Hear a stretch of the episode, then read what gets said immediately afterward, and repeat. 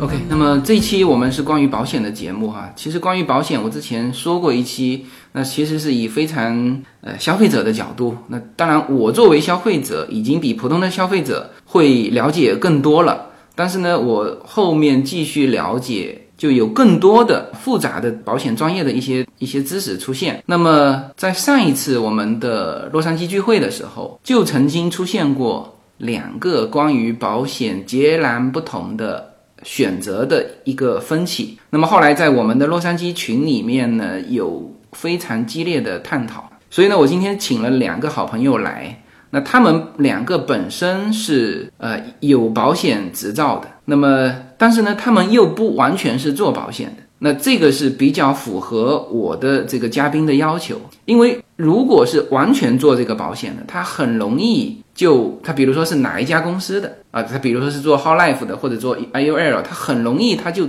从自己的去角度去出发了。所以呢，我今天找了两个好朋友，一个是胡瑞啊，胡瑞大家是知道的啊，可以给这个听友先打一个招呼。嗯，各位大家好，我是胡瑞。那啊，我是也是金融背景吧，原来本科的时候念的金融，然后出国留学呢，学的是财务管理，毕业之后也做了一段时间的呃那个 financial analyst，在一家小的风投公司做后台的一些服务类的工作，然后也做一些金融模型。然后大家对我的了解可能是之前，因为我一直在洛杉矶创业，然后呃，那我同时呃从去年开始也在做保险相关的一些服务，希望今天给大家分享一些自己对于这个呃美国保险产品的认识。OK，那么另外一位是迷佳，那呃也可以跟我们的听友先打一个招呼。呃，大家好，我是迷佳。嗯、我来美国时间比较长，大概十八快二十年了哈。呃，之前呢不是金融出身，但是呢，呃，可能就是金融啦和别的很多专业有很多相通的地方，对美国的这个个人理财啦，嗯，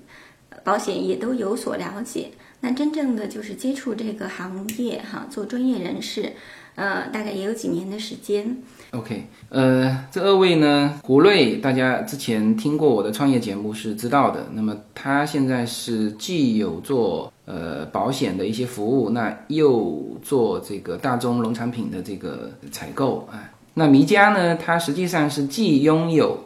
保险的资格，那也有金融资格啊，就是 license 是齐备的。但是呢，这个因为保险业在美国属于一个特殊行业啊，就是美国法律是对于这种公开的言论其实是呃有比较严格的法律要求，所以呢，今天我出现的这两位名字啊，我可以跟大家说，就是可能用的是假名。那这个是就是美国法律这么规定，我们没办法，是吧？OK，那其实，在群里面，我们就针对美国的保险有过这个很很激烈的一个争论。后来呢，我把这个正反两方实际上是拉了个群，他们继续在群里面去针对一些分歧点去交流。那么我今天上午还在看他们的交流啊。其实交流到后面啊，已经是非常专业化。那这对于他们来说，可能是这个有必要的。但是他们今天现在在我我们家嘛，但是呢，这个我跟他们反复说，你不能按照那么说。如果按照这么说，没人听得懂啊。所以好在有我哈，现在有我，我作为一个主持人呢，我会从我的角度来帮大家提问。那这样子，就是说，就是更方便大家去理解，因为。绝大多数的这个听友啊，应该是消费者的程度。当然，我相信这期节目播出之后，也会有美国的保险的专业人士在听。那我们目前的两位嘉宾是做过大量工作的，就是他会把今天的一些观点后面的一些数据，有他们的这个呃准备，同时他们两个也交流过，就是正反两方对于一些基础的数据性的一些东西，呃是有一定的默契的。当然。有一些他们还没法达成一致，因为他可能是就目前来说没有没有办法达成一致。但是如果有分歧，他们会直接把分歧说出来。那这个就是说，我们做这一期节目的目的，就是给大家呈现一个复杂又不复杂的美国保险。这个是我们这期节目想要达到的目的。OK，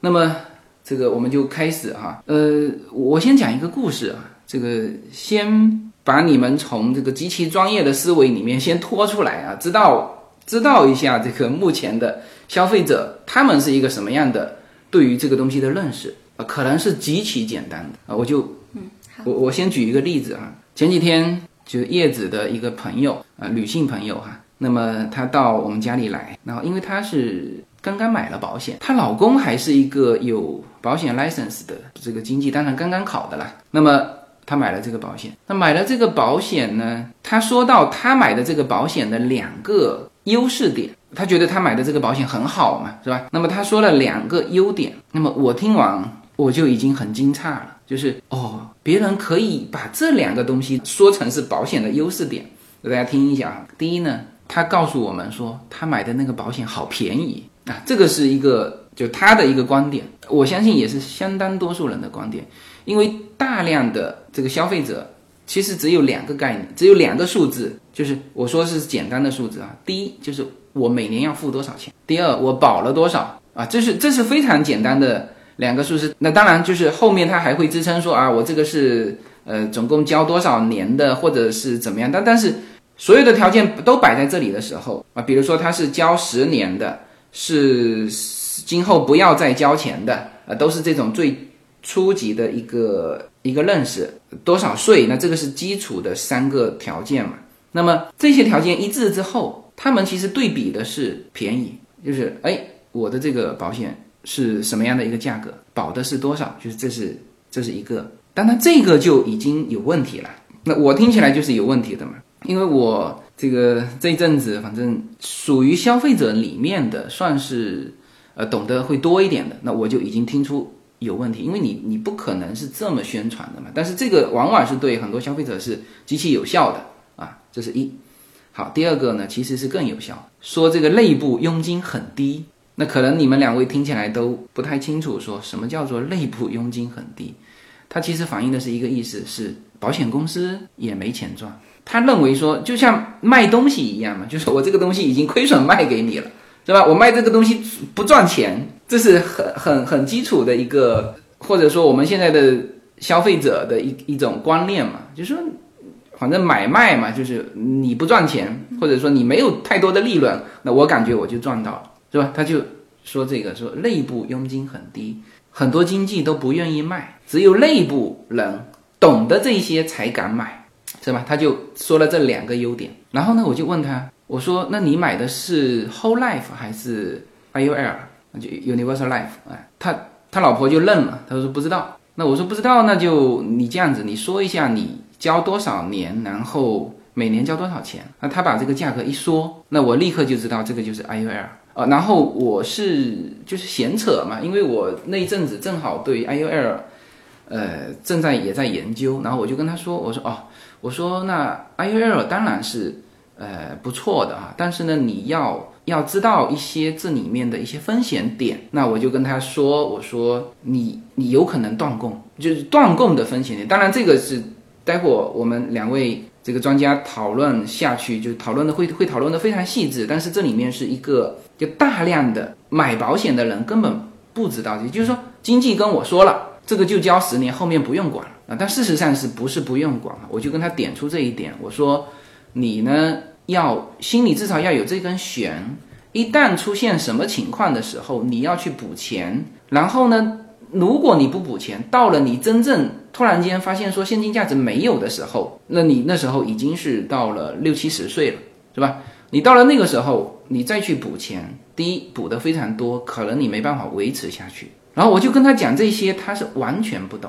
后来他就直接把他的那个，呃，他打了她老公电话，叫她老公跟我讲。然后我她老公是有保险 license 的。我居然跟他说这些的时候，他也不是太明了，呃，就是当然他知道说，呃，如果现金价值啊这些他都知道，但是他并不知道说，其实从过程当中就应该去监控，而不是说到了出现问题的时候再去补，你那时候补都已经不行，那我甚至还我反过头来跟她老公说啊，你看你每年的收益如果是达到这个，那就没有问题；如果每年的收益是低于这个，那你可能就要监控它，就要去补。就是这些一切的一切，他们其实都不知道，他们只有两个概念：第一个就是说我掏了多少钱，第二是我保了多少钱。这个是我遇到的这个这个案例哈。那这是一个。那么第二呢，就是我们现在在电台上，还有就是在一些呃讨论的时候，会聊到一个概念，就是比如说电台上哈，电台上的经常我们听到的广告语就是。原来说只要交十年，没想到要交一辈子啊！当然，这个是另外一个保险用来打那个保险的。那么还有一个就是催命保单。所以说，就就就刚才这个话，就是说你，比如说胡瑞，你是怎么理解说说了交十年，没想到是交一辈子？嗯，其实就是这个呃，您这个朋友他对于美国保险产品可能也没有足够的认识。那我们今天就是因为是一个比较科普的节目嘛，那我们先。大概的讲一下美国的保险大概会有几种。那基本上我们认为就是美国的保险是有呃四个基本的种类，一个叫定期的寿险，就叫 term life。那它是呃类似于国内的消费型的保险，也就是说我在我交一定呃期限的保费，比如说五年、十年、二十年。那在这一定期限内，呃，根据投保人的身体情况、年纪、性别和其他的一些核保因素去设定一个保费，呃，那么这个呃保险产品在这一段时间内给投保人有一个呃发生意外身故情况发生的一个保障，啊，那这种保险只保这么一段时间。那另外一些呃，另外一种呢是呃我们通常说的叫 whole life。也就是说，它是一个啊长期的保险，保能够保到终身的，跟那个 term life 不一样。那 term life 是一个最基本的啊保障，嗯，那 whole life 就是我们说的红利型终身寿险呢，它的设计跟 term life 不一样，就是说它把一部分的保费呃放到了一个储蓄账户里面，或者说一个类投资账户里面做一个呃嗯。储蓄规划，那呃，通过公司的呃经营业绩和一些费用的结余去判断给客人分红，嗯，这个保险也是在美国有比较长久历史的。那这两种产品呢，都是保证不会有断保情况的。所以刚刚您客呃您那个朋友说的那个有可能会断供的这个情况，一定不不是发生在这两个产品上的。那么呃。呃，另外一种线下非常流行的产品呢，呃，叫 Universal Life，叫万能险。那这个产品也是基于呃好几个呃阶段的迭代，从最初的传统的 UL 到呃 VUL，就投资型的万能险，到包括现在指数型的万能寿险。呃，这个产品的设计呢，它其实是基于一个每年续保的定期寿险，加上一个投资账户或者储蓄账户。嗯，那么为什么会发生？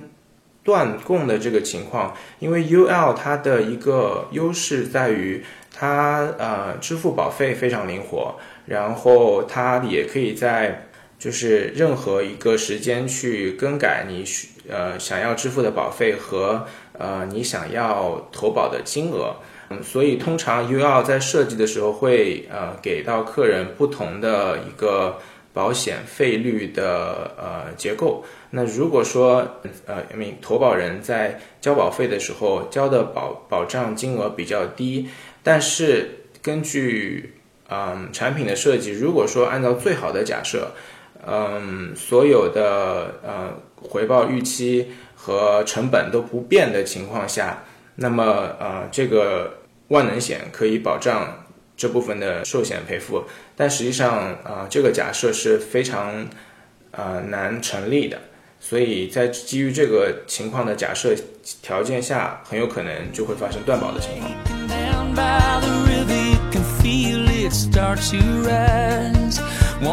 大家好，我的新专辑《中美跨境创业与投资专辑》将在二零一八年持续更新。移民之后做什么？家庭资产如何在美投资？中小企业遭遇瓶颈，如何进行对外突破？这些话题是这个专辑希望和大家探讨的话题。自由军将携手美国东西海岸多位成功创业者与投资者，为您细细分析美国的创业与投资环境。讲述中国和美国这两个世界上最大的经济体有哪一些跨境的商业机会，以及有哪一些完全不同的商业环境和经营理念。如果您需要自由军和二十多位成功的美国创业者和投资者成为你的智囊团，那么加入我们吧。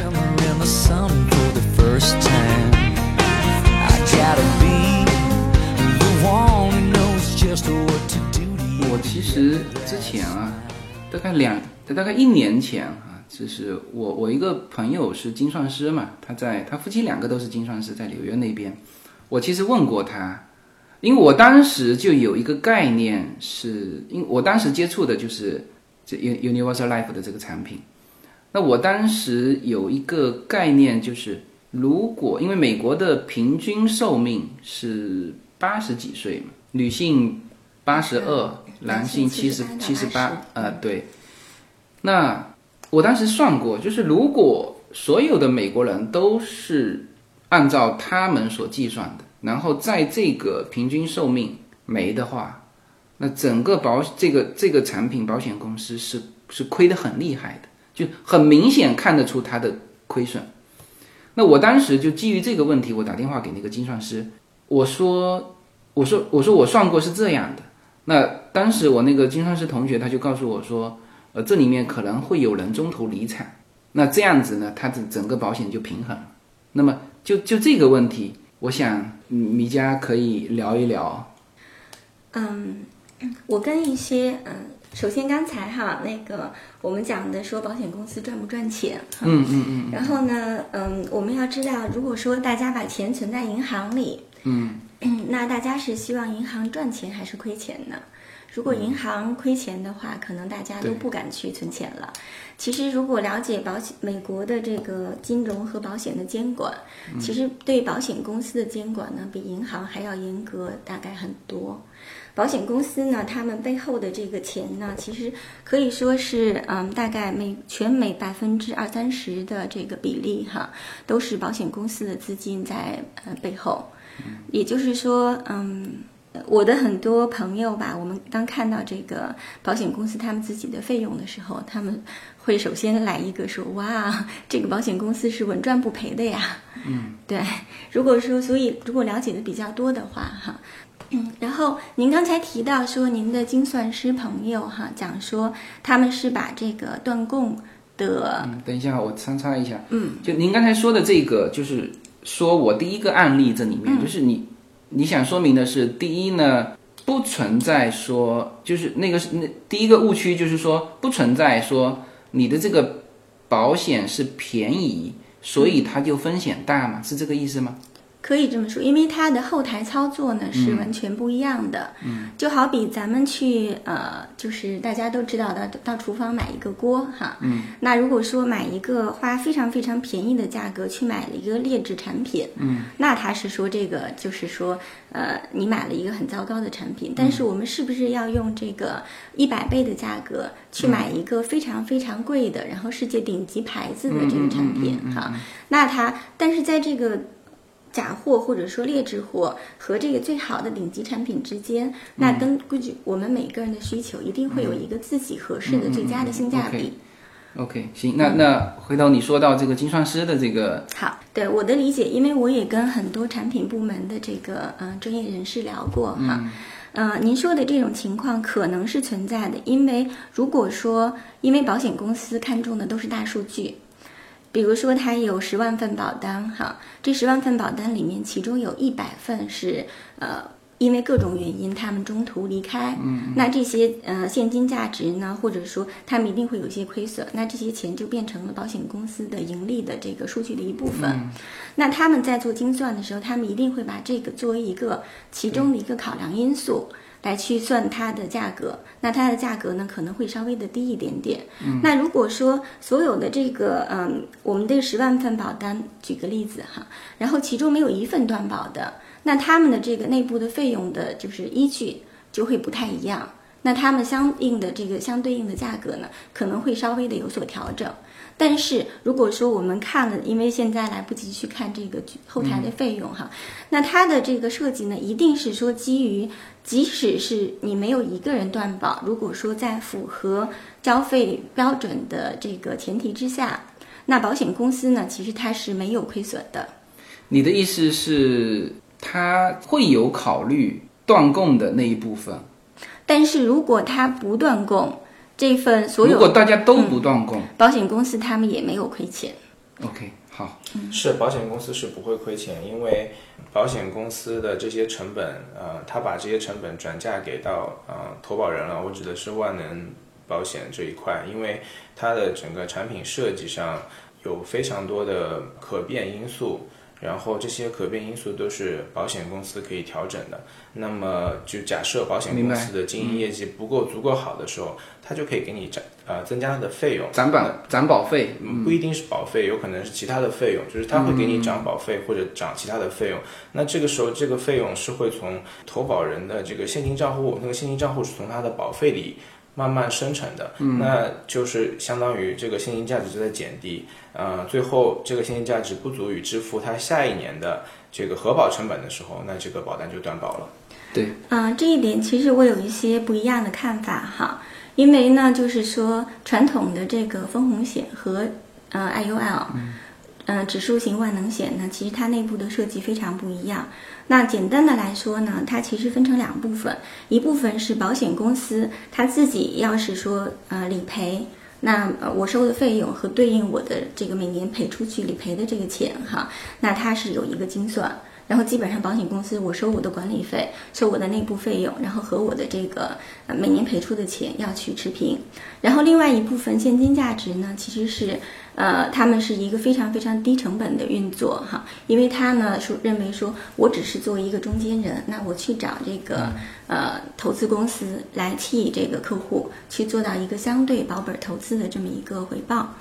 那他们刚才在讲这个断保，就是说，在基于现在的情况之下，那我收取这个费用和我的这个理赔，基本上，因为我现在每十万份保单有一百份断保，那么我收取的是这个费用。如果说这个一百份短保单都没有去断保了呢，那可能它的费用会相对的提高一点点，但它一定是基于一个大数据和实际已经发生的合理的原则之下来的。对，这样子啊，就是我们再来讨论一下电台上做的那个广告。当然，这个是一个保险打击另外一个保险，但是说明那个现象是存在的。就是说，原来以为只交十年，没想到要交一辈子。就是这个，刚才当然胡瑞解释了，就是说，首先那个 whole life 和 turn，呃 turn 是我待会儿会会我们会聊到这个呃另外一些这个很粗浅的一些一些一些知识的，但是就是说这两种是不太可能是呃断断保的。那么 universal life 是有这个可能的存在，OK。那么这里面呢，其实和我刚才说到的精算师说到的这个其中的一个因素，就他在设计产品的时候，有把其中的一个就是断供的这个这个因素有设进去，因为断供有好多原因啊。我现在说句实话，我现在了解到的，有些人并不是因为说我现金价值没有了我断供，就是因为他十年都没供嘛，很多是这种情况，就是说，比如说他前面供了两三年，后面我就算了，我或者基于各种原因嘛，因为你你知道，如果做一个保险，比如说是保保五十万、保一百万的，它每年的费用不会低的。对于美国人来说，是不是？他比如说一万多啊，如果 whole life 的是是两三万，那这个对于美国的家庭来说，他可能现在有这个能力，然后过了两年，他的经济情况完全变化了，那他只只能放弃这个保单。所以精算师是有考虑到这个中途退出的因素。那么就像刚才这个呃米佳说的，那就是说，如果他把这个大数据算进去，那他就有可能会降低一些。OK，那么降低完，为什么 Whole Life 和 Universal Life 的价格存在差别？那就是说，因为 Universal Life 它是可调整的，就像刚才胡瑞说到的，什么意思呢？就是说，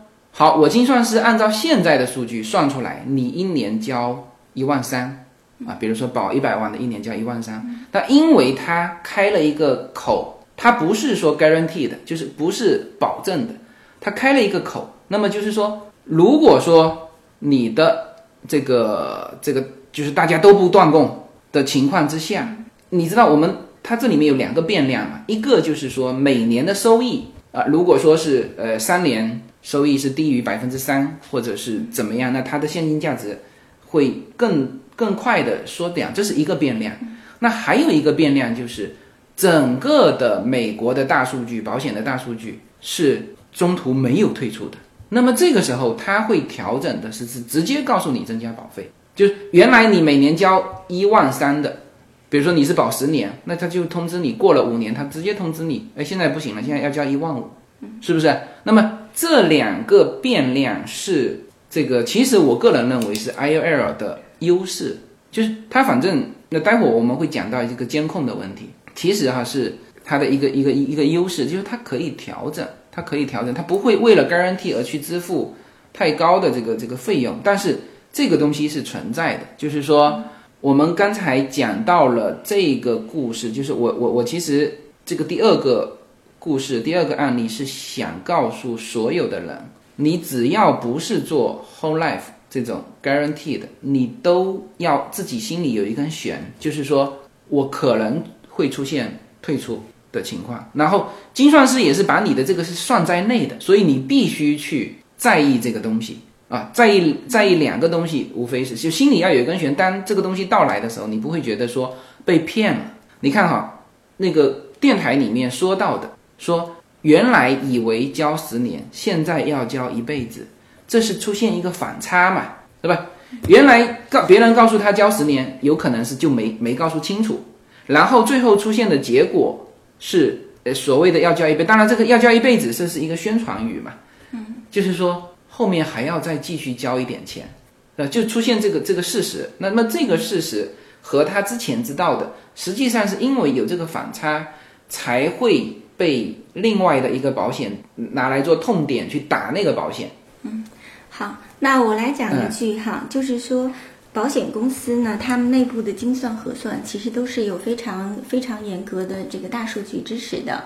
那刚才您讲的说，本来要交十年，那首先要问一句，这个十年你有没有按照就是说这个规定值哈和目标值，我们叫去交，哎，对，没错，你有没有交到这个数？就这是一部分人对退出去的，那这个就跟保险没关系了，是我都告诉你都说清楚了。那你退出去了，这是你的问题。它这个目标数值呢，是说是在一般的市场情况下，当你交满了这个值之后，能够保证你到九十五岁，然后不会这个产品不会出现任何问题的值。如果说我们只放了一半的钱进去，那你我你怎么可能指着说一半的钱哈？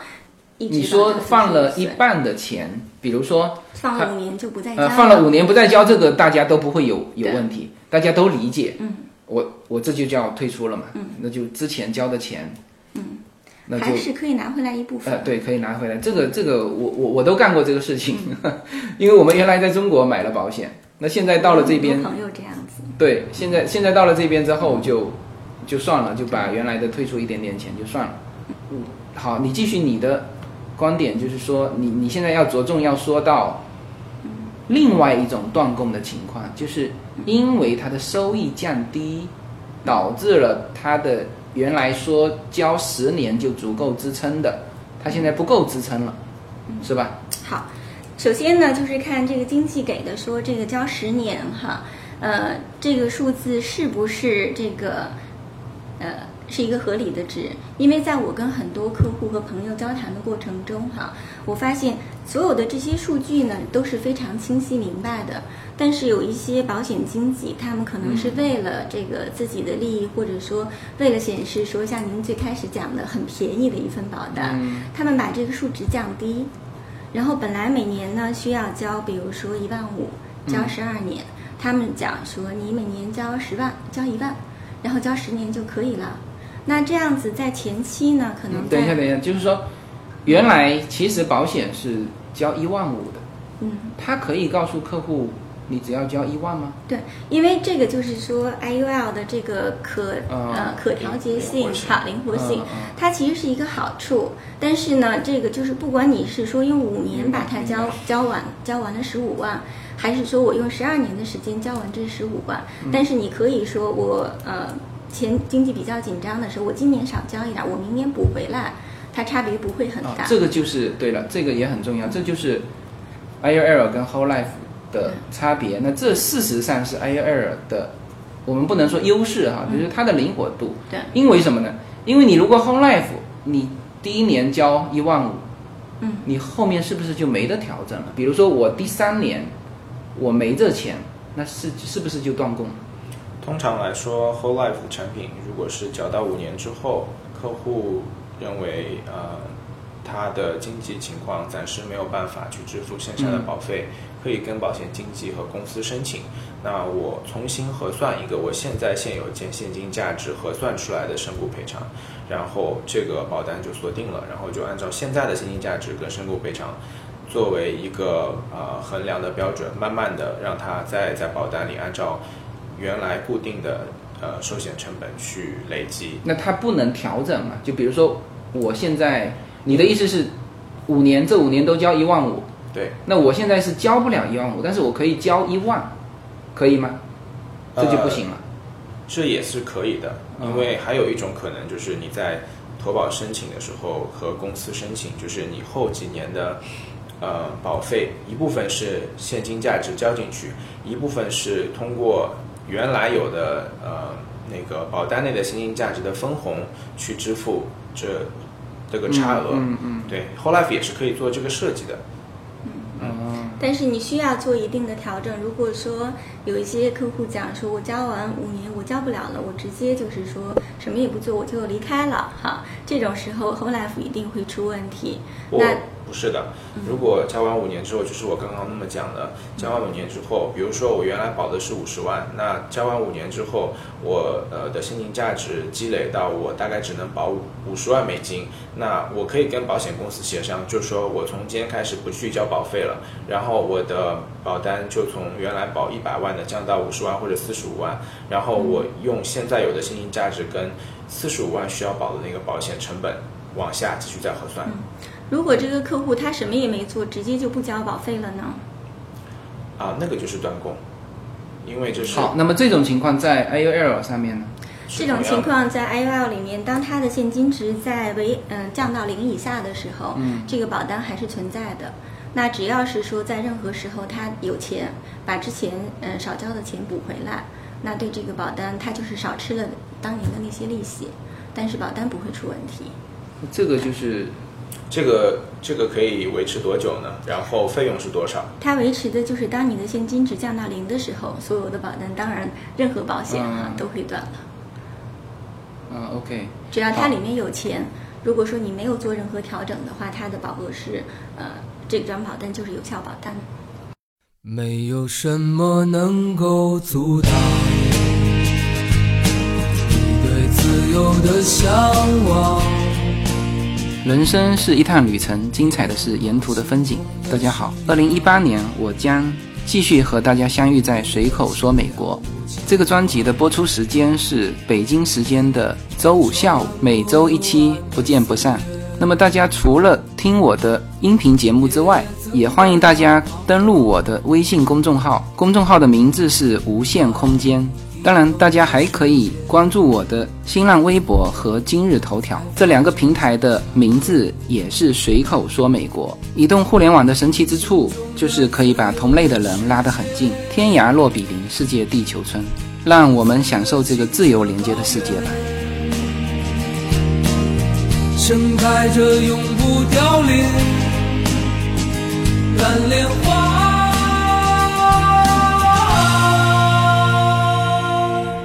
这里面其实我们聊到两个提醒到大家就是要注意的地方。第一呢，通常说的就是你的保险啊，你一定要考虑到有可能的断供情况。就是一种当然是你自己不交，因为刚才探讨了一圈，就是有一些保险在你没有办法交这个的时候，它是一种什么？可以是一种什么样的状态？但是有一种保险呢，你你你没交的时候，它可能就是一个是灵活度高一点，一个是灵活度低一点，呃，这个要具体的去看你的本身的这个这个这个保单。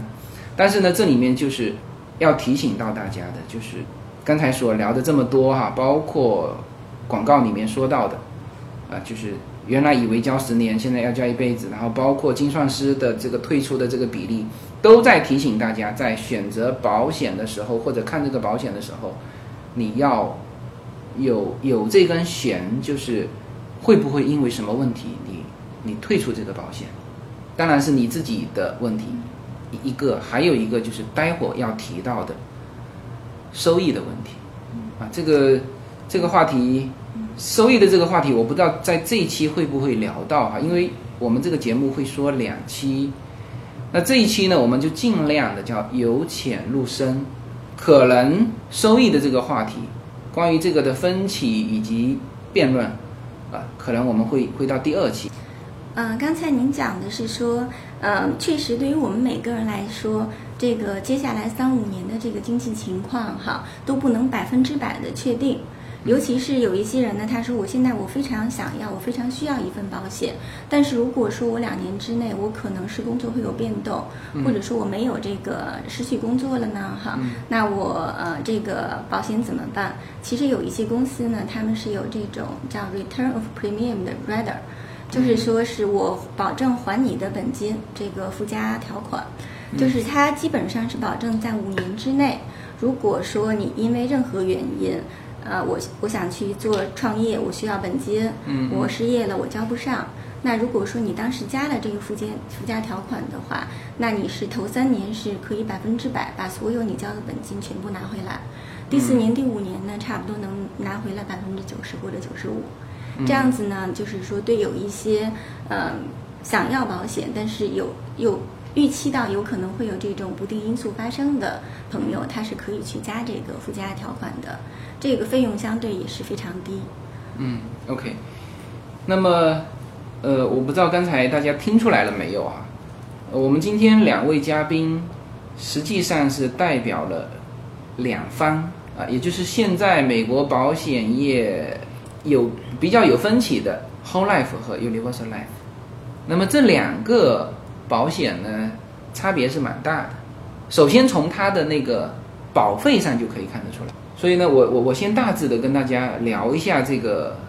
这几个基础的保险啊。我刚刚接触保险的时候，就刚刚接触美国的保险的时候，我的一个装修师傅啊，他跟我讲，他保了六百万。那么当然，我这个装修师傅。就是看上去就是蛮有钱的样子啊，这个因为他装修赚好多钱，而且他是属于攻守非常好的，就是大家排队都找不到他的那种。但是呢，他说了一个六百万，我也觉得很惊讶，因为我大概知道，如果是就算是 Universal Life，像我们这个，因为他年龄大概他年龄比我还大，我的年龄如果保一百万，大概就是一万三这个样子，就每年交一万三这个样子。呃，这个具体的回头回头再再再看清单和大概建议的最低值。呃，建议的最低值，OK，对。那他建议的性价比比较好的最低值，OK。那他六百万，那我就在想，他一年要在保费上十万，他交掉十万块钱，我我顿时觉得这个人好有钱。那那那当然，我在想他他有没有必要保六百万，这是另外一个话题，OK。那后来我才了解到，他其实只是买了个 turn，对吧？所以说。这个概念先大家先先，因为第一期嘛科普嘛，就是你买的这个基本上大家都会知道，因为 turn 是一个就是消费类的，你今年买了就就用在今年，呃，除非你今年能出现什么意外，你用得上，到明年你要另外交。啊，term 是这样子，它一般分十年、十五年、二十年、三十年。然后当然是你锁定的期限越短哈，它越便宜。嗯，比如说我锁定十年呢，它保证是说你接下来的在这十年之内，嗯，你每一年交的费用是保证是一样的。那十年之后呢，就要重新去核算，那可能费用一下子会调整了高了很大的一个阶梯。嗯，那如果说你锁定二十年的时候，你每年可能交的费用都要高一点，但是保证你的费率二十年不变。OK，对，然后 term 其实还有其他两种衍生。那像 term 它还有一种，刚刚那个米佳说的是说叫定期寿险，就是保保证五年、十年、二十年、三十年。那同时它还有一种叫 annual renewable term，、也就是说我每年这个呃寿险成本呃都会增加，就每年我的保费都会增加，按照我的，因为年随着年纪增长嘛，那那个保费增加。那还有一种 term 呢叫 decreasing term，、也就是说呃我一开始保五十万，然后随着年纪的增呃年就随着年限的增加，我的 face amount 会随着年限增加而降低。这种产品通常是会跟一个房地产的就是呃贷款绑定在一起，因为它主要的目的是呃防止我这个家庭主要收入来源的这个呃投保人万一出什么意外，然后付不起这个啊。那个贷款的情况，因为每年付贷款，这个贷款的额度总会慢慢降低。这个 term 的设计呢，也就是说，随着这个贷款额的降低，慢慢的减下来。那大大部分的像您刚刚说的那个装修师傅，我相信他肯定收入不低。那但是他这个工种，就是说他的风险其实还是挺高的。好比说他爬得比较高，万一摔下来会怎么样？所以他其实就是配置这个定期寿险是非常有必要的。可能他们家就是他主要收入来源，这个就是寿险的最就是纯粹的一种使用方法。对对。对，顺便说一下哈，这个消费险呢，基本上是不给这个 B one B two 这个旅游签证的人的，它只是给有美国呃合法身份的、长期合法身份的人。嗯对，因为这个呃，保险公司核算费用的时候，它是基于就是您在美国生活的这个环境和呃身体情况，它的呃死亡率表跟就是呃对其他国家的人不太一样。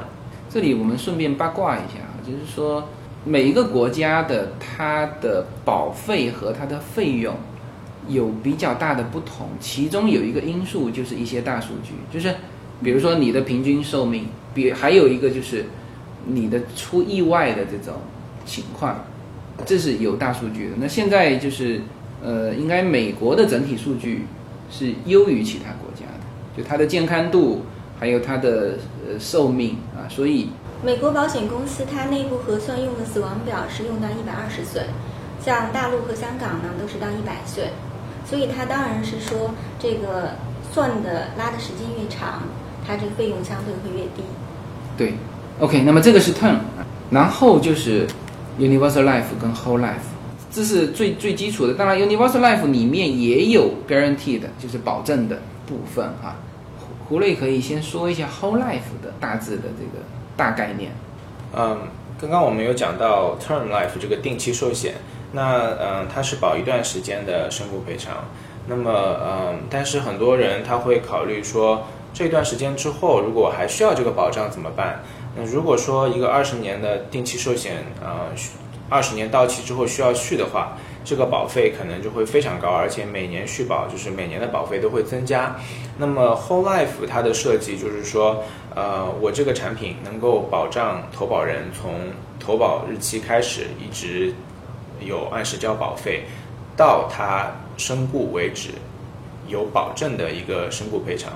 嗯，它的设计同时是说，呃，因为通常来说 Whole Life 会有一个呃保证的利息利息分红。呃，就 interest rate 利息率，嗯，是它基于大数据的死呃死亡率表来核算一个寿险成本到终身，然后呃再加上这个呃有保障的利息率，呃，因为这个利息率通过现金价值通过这个计息慢慢增加，达到一个平衡，所以它能够保障投保人终身有这个寿险赔付的保证。那这个是一个保证的部分。呃，所以红利型的终身寿险 Whole Life，它呃产品设计的逻辑是，首先它要保证客人呃投保人，嗯这一辈子都会有一个呃保证的身故赔偿和现金价值增长。那大部分的互惠型保险公司，就是销售 Whole Life 产品的公司呢，它还会有一个每年的呃分红。那个这个分红呢是根据保险公司每年的投资的经营回报超过。保证的这个部分，加上嗯每年呃需要发出去的那个身故赔偿的结余和它的一些费用结余，通过一个核算，然后它公布一个数利率数据，然后按照这个利率数据每年给嗯 whole life 的保单持有人做一个分红。所以通常情况下，它有一个固定利息的保证，同时它的上限就是说看，这虽然不保证，它的上限就是看保险公司的经营情况和每年的呃呃费用支出情况啊、有一个呃更多的现金价值增值。那么 Whole Life 其实最最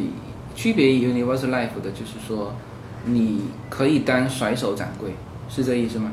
就是我买完之后，我几乎可以不要去监控它。呃，你可以这么理解，就是一般来说，whole life 呢，嗯，它也分很多种。传统的 whole life 它是缴到一百岁的，就是说我从投保开始一直缴，缴到一百岁，或者某一天，嗯，投保人过世的时候，那当然也就不用缴了。嗯，保险公司会赔付那个嗯保呃那个身故赔偿。那还有一些是缴到六十五岁的，也就是说，很多人可能到六十五岁他决定退休了，然后剩下的那个保费呢，它是呃通过保单原有的现金价值的一个呃分红去呃去缴后后续要的呃保费。那现在还有一些呃红利型终身寿险，它是缴十年或者二十年的，那只要投呃投保人在这个期限内及时的交完这个保费。因为 whole life 并不像说万能险这么灵活，可以去变更赔付和缴费的金额，所以后续其实投保人可以操操作的空间比较有限。那但是它至少是有一个呃保证的现金价值增值和身故赔偿，嗯。嗯。有一个保证的现金价值。和身故赔偿。然后大多数的客人，嗯、选择 whole life 产品呢，他们会，他们也是看重这个保证的现金价值和身故赔偿，也会考虑从从 whole life 里面做一些支取的规划，像是说退休啊，啊、或者说是孩子教育啊，做做一下这样子的规划。但这个支取的时候，可能就需要做一些呃监管和控制了，对因为不能取太多，嗯，对。还有胡瑞，那这个当嗯、支取这些现金价值的时候，需要付出什么样的代价呢？大概利息会有多少？啊，这个利息率有好几种算法，就是说我们有叫 participation 呃 loan rate 或者 fixed rate，这个是根据客人对于将来这个呃利率增长的情况，自己会去做一个抉择跟呃选择。那呃 fix 的话，就比如说是呃百分之四或者百分之五的利息率，然后呃 participation rate 呢，它是有一个基准利率加上一个加上一个差额，这个是根据市场利率浮动的。嗯，但是一般情况下，这个任何保险产品做支取都是同样的，不管说是 whole life 或者是呃万能寿险都是一样的，它都会有一个这个 loan interest，除非你是直接 withdraw 这个 money，就是说你直接支取现金价值。那如果说你是通过呃保单借款就是情况去做支取的话呢，保单会额外计算你的这个支取的金额和需要支付的那个利息，然后在最后客户身故的时候，把身故赔偿去减扣掉现在有的利息和那个需要支付的就本息，然后最后的一个结余还到给那个受益人。You were walking by me on the street and I said hi. 随口说美国移民专辑是一个一步一步指导你实现美国梦的更加专业的一个专辑。现在在我的名字下分为专辑版和单集版，大家也可以在喜马拉雅上搜寻“随口说美国移民专辑”，你就会找到这两个专辑，相同的内容，不同的付费方式，欢迎点击。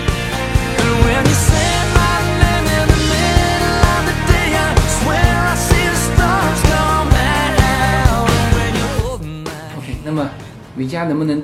大致介绍一下 Universal Life 的这种情况？好，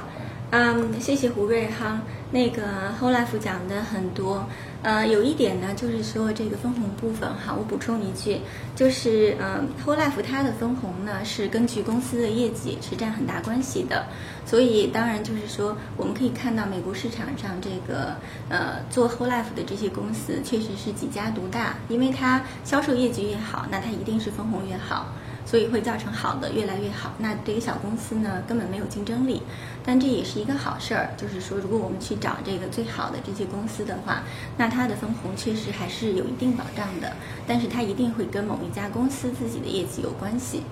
那这点呢，就嗯、聊到这个万能险呢，它的分红其实是跟这个市场有关系的。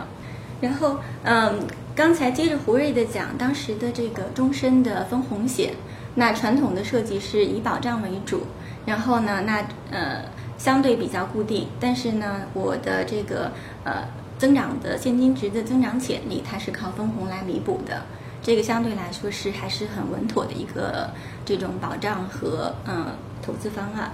但是呢，因为这个 Whole Life 的这个固定收益部分呢，它相对来说是非常非常稳的，它既不会增加，也不会降低。这样呢，在八十年代的时候，在通货膨胀的时候啊，那美国的银行利率都到了百分之十八。在这种时候，你如果说最开始锁定的这个利率是百分之四、百分之五，那很多人拿了这个 Whole Life 的保单，感觉到就有点像被套牢了，说我的银行存款我都可以拿到十几，那这边我的收益你给我保证一个百分之四，我要这个保障感觉到没有什么用啊。OK，那你现在说的就是、Universal Life，它其实更灵活，好。它在分红以及在这个缴纳的保费费用这些，它是它是更灵活的，是吧？对对，因为我是在讲这个发展过来，大家可能会有一个更好的理解哈。是就是在这个基础之上呢，当时是出现了叫 Universal Life，嗯，它相对来说就是嗯、支取保费，嗯、就是交付保费比较灵活，然后呢，它相对的利息呢也比较灵活，它是根据这个当时的市场上下浮动。但是呢，在八十年代呢，所以当时叫 VUL 哈 Variable Universal Life，叫可浮动的万能险，是非常的火呀。因为八十年代这个通货膨胀，然后整个这个市场回报也是非常的好哈。然后呢，基本上就出现了，就是因为它的灵活性，所以这个浮动险就是占一度就是占了非常大的市场份额。但是呢，是因为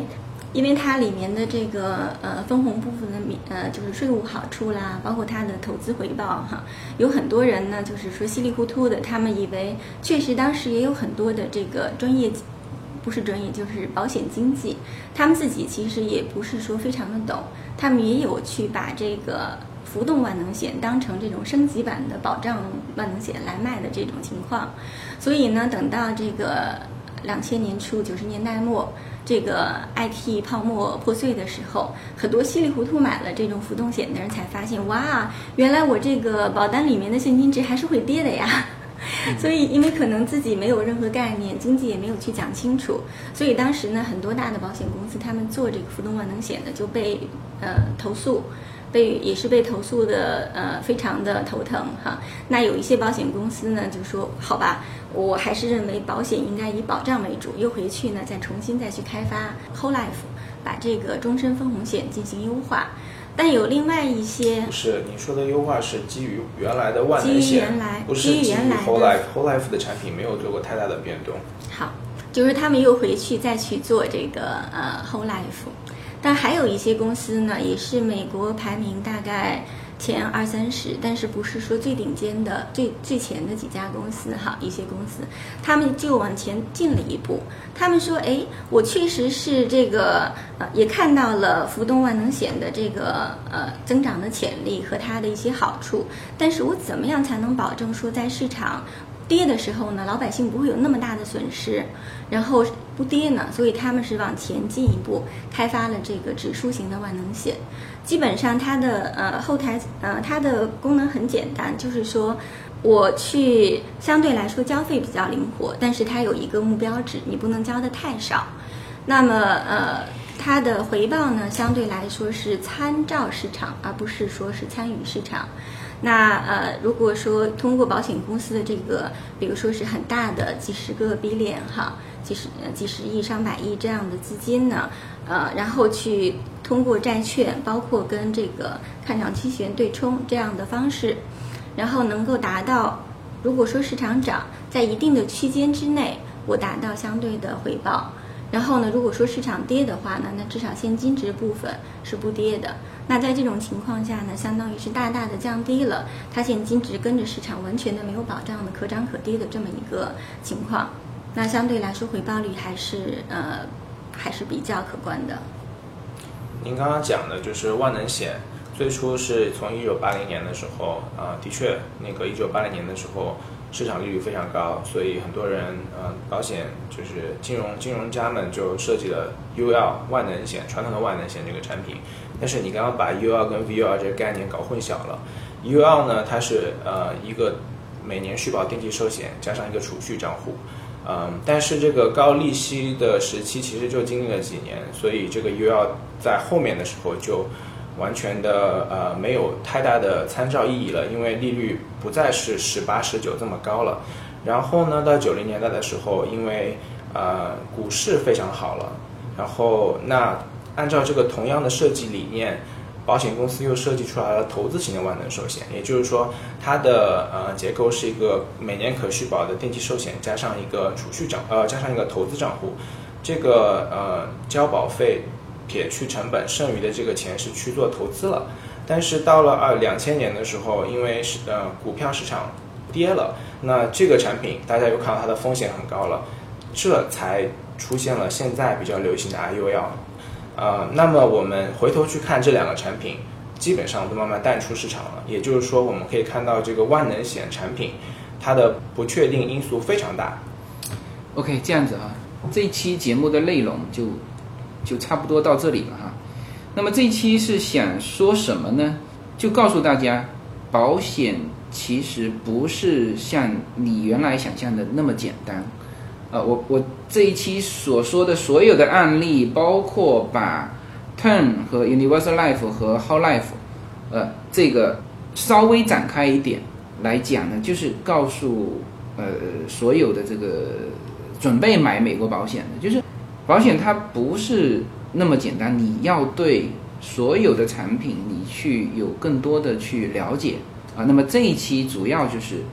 聊这个话题，就是你要去了解它，不是说哦，OK 啊，这个好便宜啊，或者说什么什么内部佣金又很低，或者说告诉你哦，交十年，十年之后就不用再交了。其实保险对于你来说是一个长期投入的一个，价钱也不会低呀、是吧？无论是 IUL 还是 Whole Life，价钱都不会低，而且是一个长期的投入。所以在做在买保险之前，你必须对于很多东西你要你要知道，因为我们现在看到的啊，就是为什么说觉得这个节目要很有必要去做。我们看到太多的是，就是那种听完下巴都会掉下来的那种非常惊诧的用户的一些决定啊，他就没有什么想的，就就买下去了。可能这些人在中国买保险的时候也就这么买的，是吧？所以这一期的节目最最重要的就是告诉：第一，保险是一个长期投入的过程；第二，保险这里面有不同的种类啊，Term 和 Universal Life 和 Whole Life，它从价钱上就相差很多，是吧？那么相应来说，叫一分钱一分货，是吧？当然你可以就是一种是就每个人有不同的追求，那同时这里面也有一个词叫做性价比啊，这个都是大家要去考虑到这里面的一些复杂性的啊，所以我不太建议说买保险就拍脑袋那，所以这个保险经纪要想做我的生意也是极其困难的，呃，那么这个是这一期所讲的内容，就是告诉大家。你要相对复杂的去思考保险的问题。OK，这个是呃我们这一期的主要的目的。那么下一期我们会继续聊这个保险。那么下一期可能我们希望的是把复杂的问题说简单啊，这个是这两期基本上就我希望这两期节目会会在今后的这个消费者的这个领域成为什么呢？成为一个奠定。一个基础的。就像我当时说赴美生子，说了两期之后，时隔三年，再也没有人能够说出那个赴美生子的就更多的内容啊。所以我希望说，嗯，这这两期的节目能够起到这个作用。那么最后呢，应这个这两位专业人士的要求啊，我必须在这里给大家读一个声明啊，这个主要是保护他们的，我是无所谓，因为我没有 license。OK，我也是作为一个从消费者的角度去呃去提问吧，这个所以这个声明是主要是呃因为美国的法律就是这个样子啊。OK，声明啊，本节目竭力确保所提供的信息准确无误。但不保证此类的信息准确性、完整性和时效性。本节目所提供的所有信息和相关产品，无论是从何种性质，都不应视为在建议和诱导和鼓励公众去购买任何的股份、股票期权以及相关的金融产品，或者说其他任何的金融工具。本节目无论用户如何使用本节目提供的这些信息以及相关产品。或是根据这些信息做出的有关买卖股份、股票、金融产品的这个决定，用户必须独立承担责任。本节目提供的任何信息均不构成对个人的投资建议，也不构成对任何法律、会计、税务以及其他专业的建议。好，这个这期的节目先到这里，下期再见。谢谢大家。right now. 'Cause when